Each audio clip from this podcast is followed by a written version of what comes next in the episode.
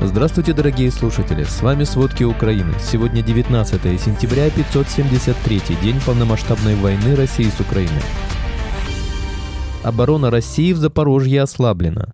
Армия России своими ракетными ударами по украинским портам уничтожила сотни тысяч тонн зерна. Турция закупила уголь из аннексированных Россией регионов Украины. Полиции в Москве приказали искать несостоящих на воинском учете. Обо всем подробнее.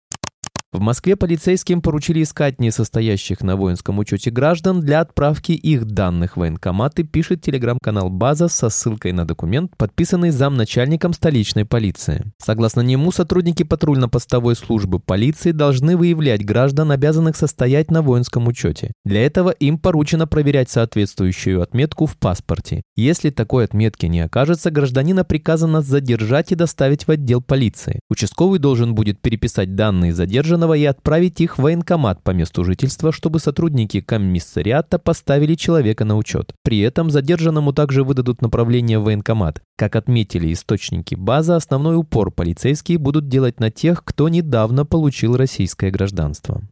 Контрнаступление ВСУ могло привести к абсолютно серьезным проблемам критически важных элементов российской обороны на Западе. Области считают эксперты Института изучения войны. Подразделения 22 и 45 отдельных бригад специального назначения, вероятно, понесли тяжелые потери во время обороны Работина, говорится в сводке. В свежих репортажах российской стороны о ситуации в окрестностях Работина эти подразделения не упоминаются, что позволяет предположить, что у них проблемы, указывают эксперты эксперты, и в контратаках теперь приходится полагаться на десантников.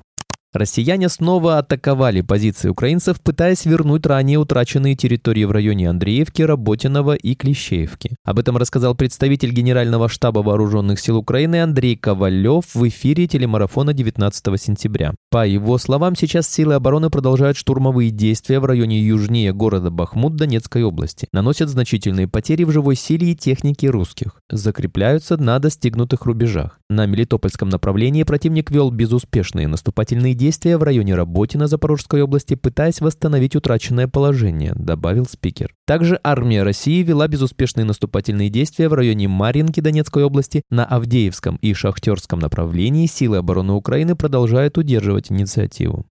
Россия в ночь на 19 сентября атаковала Украину ударными беспилотниками типа «Шахет-136-131», а также баллистической ракетой «Искандер-М». Об этом сообщают воздушные силы ВСУ. Были зафиксированы пуски 30 ударных дронов с юго-восточного направления. Ракету «Искандер-М» россияне выпустили с территории временно оккупированного Крыма в направлении Кривого Рога. В воздушных силах ВСУ ранее предупреждали об угрозе ударов дронов «Камикадзе», следующих через Николаевскую, Одесскую, Кировоградскую и Винницкую область области в направлении западных регионов. Впоследствии в Одессе раздались взрывы во время воздушной тревоги. Позже председатель Совета обороны Кривого Рога Александр Вилкул сообщил о взрывах в городе. Серия взрывов прозвучала в Хмельницкой области. В результате боевой работы по маршруту следования в южных, центральных и западных областях было уничтожено 27 шахедов. Кроме того, на востоке сбили один разведывательный БПЛА оперативно-тактического уровня.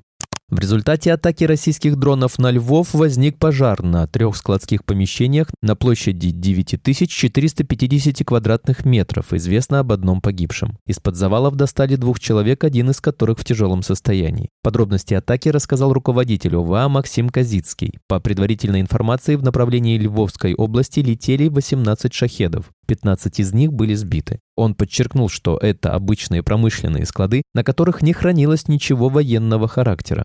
В Херсоне россияне сегодня утром обстреляли троллейбус, в результате чего погиб 49-летний сержант полиции. Также двое мужчин 33 и 57 лет получили ранения. Об этом сообщил председатель Херсонской ОВА Александр Прокудин на своей странице в Телеграм и министр внутренних дел Украины Игорь Клименко. Кроме того, в результате попадания загорелось складское здание. Спасатели тушат пожар площадью около тысячи квадратных метров. Как отмечают телеграм-каналы, в Краматорске прогремели по меньшей мере 4 взрыва, а в Славянске два взрыва.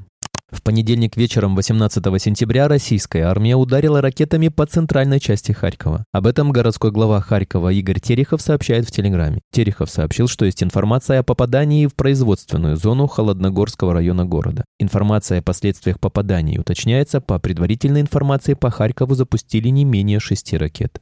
За сутки понедельника, 18 сентября, россияне совершили 37 обстрелов Сумщины, зафиксирован 171 взрыв. Об этом сообщили в Сумской областной военной администрации на странице в Телеграме.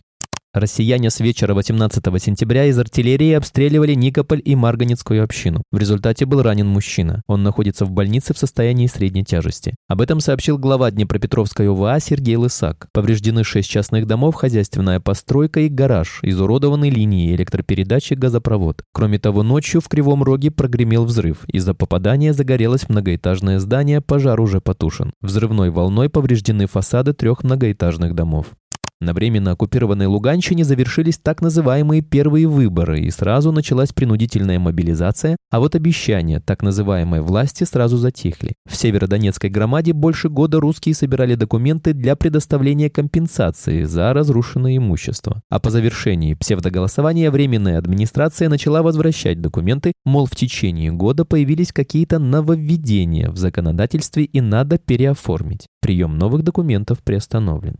Армия России своими ракетными ударами по украинским портам уничтожила сотни тысяч тонн зерна. Его бы хватило, чтобы кормить более 10 миллионов человек в течение года. Об этом заявил министр обороны США Ллойд Остин, открывая 15-е заседание контактной группы по обороне Украины на базе Рамштайн 19 сентября. Он констатировал, что за последние месяцы Кремль продолжил удары по украинским портам и зерновой инфраструктуре. По его словам, действия россиян продолжают угрожать мировой продовольственной безопасности и создать создавать условия нового гуманитарного кризиса на планете. Остин заверил, что партнеры Украины в формате «Рамштайн» почти 50 стран продолжают оказывать Киеву необходимую помощь для того, чтобы они могли защищаться от атак России. Днем ранее Украина подала иски в ВТО против Польши, Словакии и Венгрии, которые решили перекрыть участие в работе платформы по импорту украинского зерна.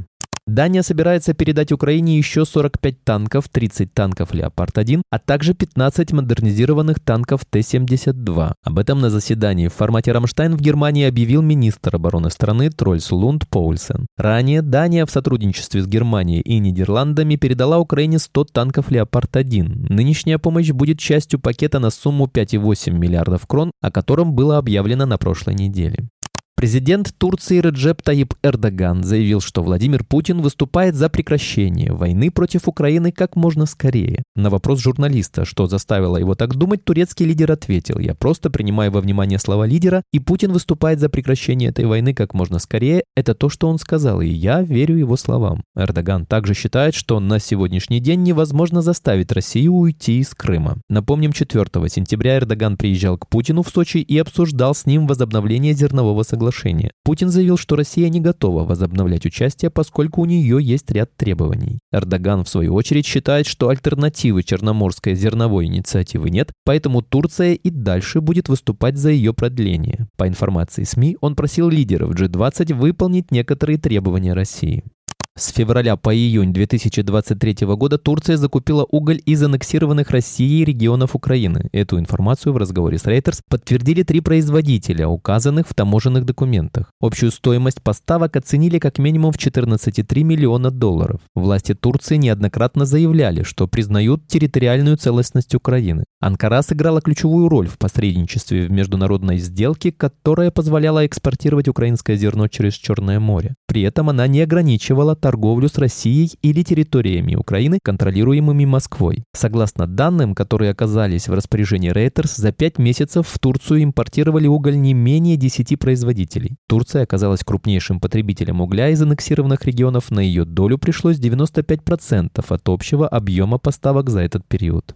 Наемник ЧВК Вагнера получил помилование и вернулся в деревню, где убил девятилетнего мальчика. «Бояться меня не надо, я добрый человек», — заявил он журналистам. Издание НЖС-24 взяло интервью у 21-летнего Ивана Карымова, жителя деревни Лопатино в Красноярском крае, который был осужден за убийство двух человек, в том числе ребенка. В колонии записался в ЧВК Вагнера и недавно вернулся с войны в родную деревню, получив помилование. В 2018 году Карымов, которому тогда было 16 лет, избил до смерти 9-летнего мальчика, также жившего в Лопатино. Жители деревни вспоминают, что ребенка хоронили в закрытом гробу из из-за травм. Тогда Карымова приговорили к 5,5 годам лишения свободы в исправительной колонии. Уже после суда стало известно, что за полгода до убийства ребенка Карымов также забил до смерти женщину. Она умерла от черепно-мозговых травм. В 2021 году с учетом уже вынесенного приговора Карымову назначили 8 лет лишения свободы в колонии общего режима. Сейчас с него официально снята судимость, уточняют журналисты. Карымов заявил им, что не признает вину.